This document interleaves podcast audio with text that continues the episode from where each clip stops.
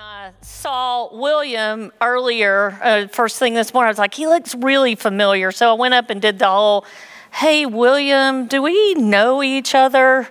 And he, his daughter, I got to work with when I was at Fulton High School several years ago, and it's just always such a gift um, to be able to make those connections and a gift to see William giving, using his gifts and graces. Um, we're glad William's here, and we're glad you're here, however it is that you have shown up. I've been, I've told this part, uh, the story before. I know you love it when a pastor says, I've told this story before, and you're like, I can't wait to hear it again. But here we go. Um, but the part is, I'm not telling the story again. I'm telling the part about I am part of the recovery community and have been for years, and so grateful for that for many reasons. And I was recently in a recovery group, and just found myself looking around the room, and I started looking about our differences about how our ages range from 20s to 70s, how where we grew up and where we came from are different. Our accents are different amongst us. Some people got sober in Knoxville, others did not. How we see the literature of recovery, some of us in a more traditional manner, others in a less traditional manner. How I know enough about us in the room to know this that we span the spectrum of political beliefs, of religious beliefs. And yet, there we are single purpose. We're unlikely friends, but we are there together, and our differences fade away in the purpose of not just getting sober and staying sober, but living this plan, this design for living. There are all of us who have unlikely friends, who maybe we didn't grow up in the same place. We may not all have the same beautiful accent that others have. Maybe our beliefs are a little bit different. Maybe we look different. And we are unlikely friends. We are focusing this Advent, which is the time of preparation for Jesus' birth and Jesus' return. We are focusing on the unlikely because for many of us, we show up at Christmas and we know how this is going to play out. We've heard the story. We know the traditions. We're looking forward to certain foods at certain times, gathering with certain folks. We're looking forward, like tonight's the Christmas cantata, like that's part of what is supposed to happen at Christmas time. And so Christmas can feel likely. Like we know what's going to happen. Yet the story of the birth of our Savior is incredibly unlikely. Pieces of it are incredibly unlikely. And we're looking at those pieces as we walk towards the birth of Jesus. Last week we talked about unlikely hope. This week we talk about unlikely friends. So, who are some of your unlikely friends? Who are some of our unlikely friends? And if you're like, oh, I, they all look like me, talk like me, believe like me, I'm like, really? You may want to diversify a little bit. Laughter is a sign of understanding. But we're looking at unlikely friends, and we're doing that through the story of the Magi, of the three wise men. What happens in the, the story of the birth of Jesus, we look at it through this nativity scene where we have Mary and Joseph and baby Jesus and wise men and shepherds, and we're like, that is really cool. That's the way it is. But yet, what we know when we look at the Bible is actually the shepherds aren't in Matthew, but the wise men are. And Luke has the shepherds. And actually, Matthew has just this obscure verse about Jesus is born. Whereas Luke tells what we are familiar with when we think of the story of the birth of Jesus. But what happens is these come together to give us this story of the birth of our, our Savior, of God coming to be with us through Jesus Christ. Our focus is on the Magi, and you've probably heard of them maybe as the wise men. And their story is in Matthew 2. Now, I encourage you to read our Bible reading plan. Like I get I get a, a preview of what our devotionals are coming up. And I want you to know that our readings for this upcoming week are about unlikely friends, and our devotionals are about that as well. And we've got some powerful examples. I'm not saying that just because I happen to be one of the week, one of the days, but there really are some great examples of how unlikely friends Okay. that was unlikely. Told you. It's all about being unlikely. So we're, we're looking at Matthew 2. What happens in Matthew 1 is you have the genealogy of Jesus, which for a lot of us, we're like, I don't, I can't say all those names. And was just skipping that, but it's so important because that connects Jesus all the way back, all the way back to Abraham and to King David and the power of that. Then we have that the angel appears to Joseph, and then we have that Jesus is born, and then we have in Matthew Matthew 2, we have the story of the Magi showing up, the wise men. And this is how it is told in the Gospel of Matthew. After Jesus was born in Bethlehem in Judah, Judea, during the time of King Herod, Magi from the east came to Jerusalem and asked, Where's the one who has been born King of the Jews? We saw his star when it rose and have come to worship him. When King Herod heard this, he was disturbed, and all Jerusalem with him. When he had called together all the people's chief priests and teachers of the law, he asked them where the Messiah was to be born in Bethlehem in Judea. They replied, For this is what the prophet has written, but you, Bethlehem, in the land of Judah, are by no means least among the rulers of Judah, for out of you will come a ruler who will shepherd my people Israel. Then Herod called the Magi secretly and found out from them the exact time the star had appeared.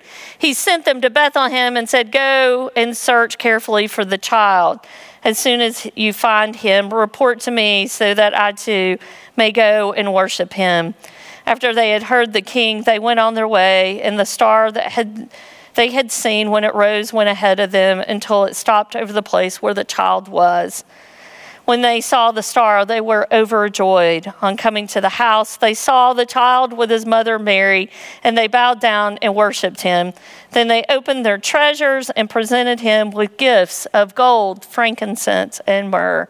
And having been warned in a dream not to go back to Herod, they returned to the country by another route. What we're going to do is look at the story of the wise men coming. And we're going to ask a couple of questions of ourselves as we identify a couple of key points. The first thing is the wise men, they weren't from around here. I grew up in a small town in western North Carolina in the 70s and the 80s, and like we all knew each other. Our parents knew each other, our parents had grown up, and then we were growing up together. And when someone moved into town from out of town, we always knew they were not from around here.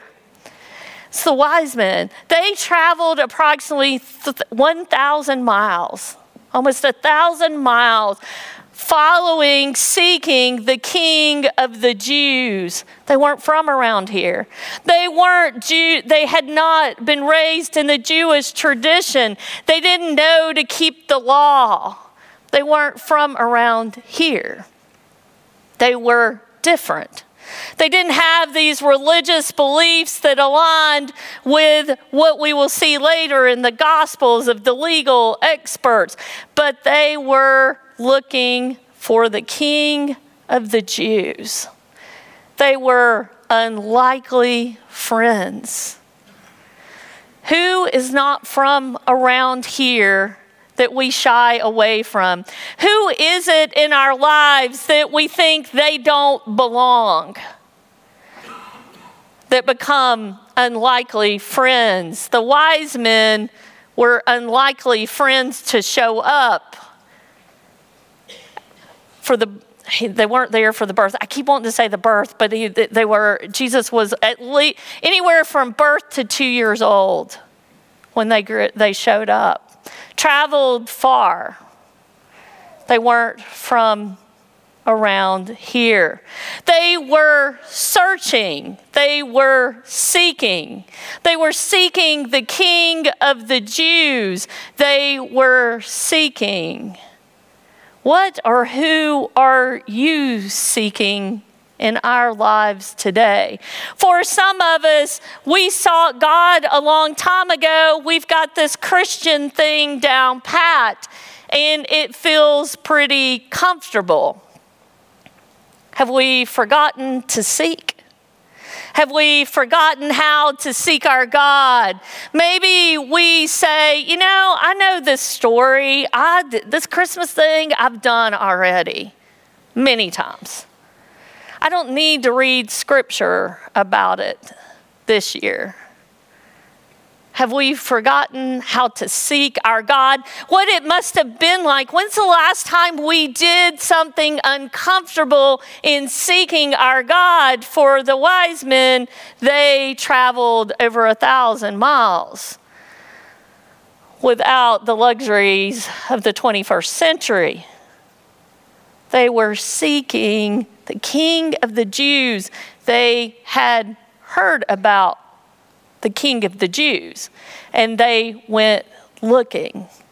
What or who are we seeking? And sometimes that seeking part is a slippery slope where it doesn't just have automatically happen that we stop seeking, but it's in our little decisions day in and day out that we stop seeking our God. Do you need to start seeking again? This is an incredible time to start, start seeking our God. We see in Matthew how it says that the wise men bowed down, worshiped, and gave gifts. They bowed down, they worshiped, and they gave in our culture and society, bowing down is seen more as a weakness, but it is this incredibly powerful experience to surrender, to bow down. They bowed down and they worshiped. We have worshiped today. That song that we sang and Paul guided us with our hands. You see, worship is about giving God worth. It's about giving Him glory. That we show up in whatever space it is and we are worshiping God. We're not worshiping people. We're worshiping God. We are claiming the truth about God. We bow down, we worship, and we give. We live in a very transactional society where I give and I expect something in return. You owe me. I mean, I don't say it like that. But that's our society that we give in expecting return. In my 20s, a friend asked me for some money, and I was like, Do I give it? Do I not give it? I was I consulted with a mentor, and she's like, You can give the money, but you need to understand it's a gift, and you have no expectation of something in return. I was like, Oh. I need to think about that. But it is, let's just say I haven't been in my 20s in a while, and it is still imprinted that a gift is a gift and it's not something that I am seeking return. This past week, we had the, this cool thing happen here. We had this family back in the 90s contribute four cemetery plots. No one knew when we would need those or when they would be used. They are being used by a family who lost a family member, a young adult. 20 plus years later, what that gift was that I don't know if that family will ever know how it came to fruition but what that gift is. That power in that we bow down and we worship our God and we give. We give beyond an expectation of what we're going to get. How are we surrendering, worshiping, and giving? How do we see the actions of the wise men, these unlikely friends? How do we see ourselves or where we need to be taking next steps? The wise men, they weren't from around here, but they were seeking, they were seeking, they were seeking. They bowed down, they worshiped, and they gave. In their presence, foreshadows Jesus' unlikely friends. I was raised in the church. I, I learned how to, you come to church on Sundays, you serve, you give. I learned all that stuff. I believe that Jesus died on the cross for our sins. And yet, it wasn't until my 20s that the head knowledge went to my heart. And how that happened was when I really started reading the stories of Jesus in the Gospels Matthew, Mark, Luke, and John. And what I was profoundly affected by was the fact that Jesus would have hung out with me. I had created this expectation. I don't know who to blame it on. I'm sure there's many to blame it on. I'm not sure. But my, what I had come to believe is that I had to get cleaned up to come back to church, that I had to get my act together to be in relationship with Jesus. And what Jesus' actions show is that he met people where they were incredibly unlikely friends, prostitutes, the untouchables, of lepers of, uh, of the woman who had been bleeding for years. He healed those who were paralyzed and the blind man who the disciples wanted to know who sinned. He had these unlikely friends that he spent time with. And the wise men foreshadow that because they're not from around here. They don't have the beliefs that the, the classic religious leaders had. And by them being there with Jesus, it foreshadows that Jesus is going to continue to hang out with the unlikely. He's going to continue to have unlikely friends. And this is what is clear in scripture is that when these unlikely friends meet Jesus, when he meets them where they are, they don't stay there. They are transformed by Jesus' love and grace. Have you experienced that? Do you need to hear that Jesus would hang out with you? Who is it that you are hanging out with? Our God hangs out with us in our most unlikely ways. In the book by Rachel Billups, who was pastor at Ginghamsburg United Methodist Church in Ohio. She's now at another church. She wrote a book called Unlikely Advent. And in the book, she tells a story about how her and her husband would host open table and they would invite anyone and everyone to come eat. And they would have from 10 to 100. The 100 freaked me out a little bit to think about that. But it was this open table, like you just got to show up. It it reminds me of Wednesday nights here when we have open table. Just come have dinner with us, it's free. Just come. This open table. Her friends gave her this sign, and the sign said, Jesus eats with everyone. Our society and culture, we divide each other up pretty well. We slice and dice each other up about who believes what and who does what and all this. And yet, that phrase of that Jesus eats with everyone. I can't think of a better example than the communion table. Than the table where at the Last Supper Judas sat. Judas, who sold Jesus out for money. Peter, who denied Jesus three times. And the others who, once Jesus was arrested, they scattered and hid behind locked doors. These unlikely friends of Jesus, these folks he had called from their jobs as fishermen and as a tax collector. It was an incredibly unlikely group of friends that gathered with Jesus at the Last Supper, who had spent approximately three years following him, and who he said, Go and make disciples, and because they did, we're here today.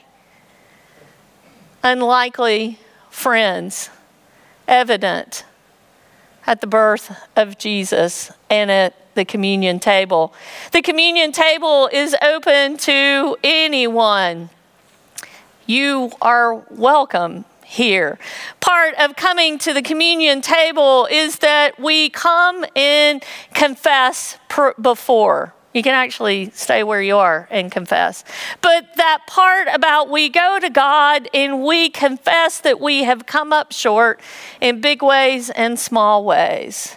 So we're going to, I'm going to lead us in a prayer. I'm going to pause, and in that pause, pray Share with Jesus, share with God where you've come up short, and then we'll conclude the prayer time with the Lord's Prayer. Let us pray. Oh Lord, our rock and our Redeemer, we come as we are, and you meet us here. We confess we've messed up, we've made mistakes. We want to do better, we want to be more faithful to you. We want to live out your love and grace. And in this moment of silence, we lift up our specific prayers.